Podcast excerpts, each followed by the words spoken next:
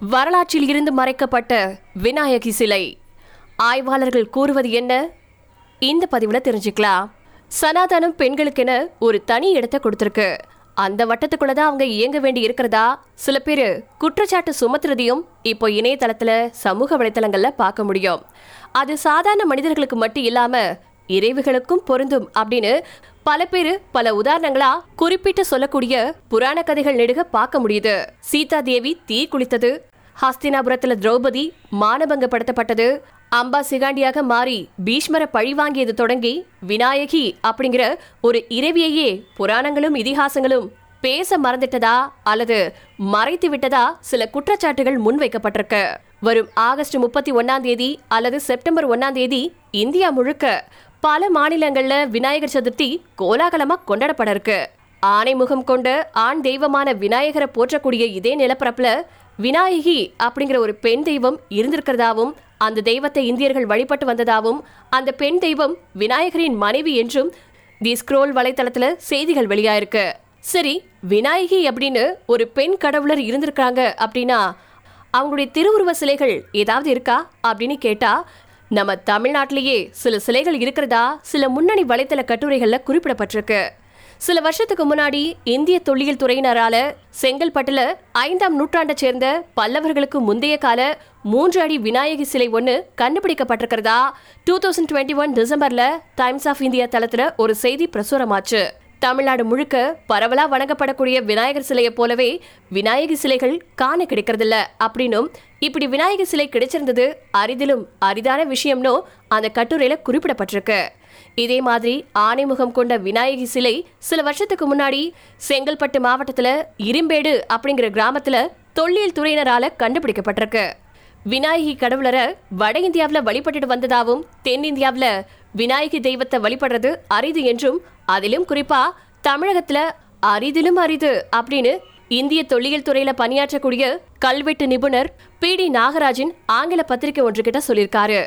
செங்கல்பட்டு மட்டும் இல்லாம தமிழ்நாட்டின் கடைக்கோடி மாவட்டமான கன்னியாகுமரியில சுமார் ஆயிரத்தி முந்நூறு ஆண்டுகள் பழமையான தானுமாலையன் அப்படிங்கிற கோவில்ல ஒரு விநாயகர் சிலை இருக்கிறதா ஸ்க்ரோல் வலைத்தளத்துல குறிப்பிடப்பட்டிருக்கு. அர்த்த பத்மாசனத்துல அமர்ந்த நிலையில சிறிய இடை பெண்களை போன்ற மார்பகம் கையில ஆயுதங்களோட இருக்குது அந்த திருவுருவ சிலை. இது போன்றதொரு விநாயகி சிலைய பார்க்கறது அரிதிலும் அரிது அப்படின்னு ஓய்வு பெற்ற அகலாய்வுத்துறை அதிகாரியான சாந்தலிங்கம் சொல்லியிருக்காரு. மத்திய புராணத்துல கிபி ஐநூத்தி ஐம்பதாவது வருஷம் வாக்குல விநாயகி தெய்வம் பற்றிய குறிப்புகள் இருக்கிறதா? பாலாஜி முன்கூர் அப்படிங்கிற ஆய்வாளர் ஸ்க்ரோல் வலைத்தளத்துல சொல்லியிருக்காரு அந்த புராணத்துல இருநூறு பெண் தெய்வங்கள் பட்டியல்ல விநாயகி ஒருவராகவும் அவர் சிவனின் திரு அவதாரங்கள்ல ஒருத்தராகவும் கருதப்படுறாரு. விநாயக தெய்வத்தை பற்றி மத்திய புராணத்தில் குறிப்பிடப்பட்டிருக்கிறது போலவே ராஜஸ்தான் மாநிலத்தில் ராய் அப்படிங்கிற பகுதியில டெராகோட்டாவில் விநாயக உருவ சிற்பங்கள் கிடைச்சிருக்கிறதாவும் ஸ்க்ரோல் வலைத்தளத்துல குறிப்பிடப்பட்டிருக்கு. அந்த சிற்பங்களும் கிட்டத்தட்ட இதே காலகட்டத்தை சேர்ந்தது. ஒடிசா மாநிலத்தில் ஹிராபூர் அப்படிங்கிற பகுதியில தாந்திரிக கோவில்ல அறுபத்தி நாலு யோகினிகள்ல ஒருவரா விநாயகி இருக்கிறதாவும் அதே வலைத்தளத்துல குறிப்பிடப்பட்டிருக்கு.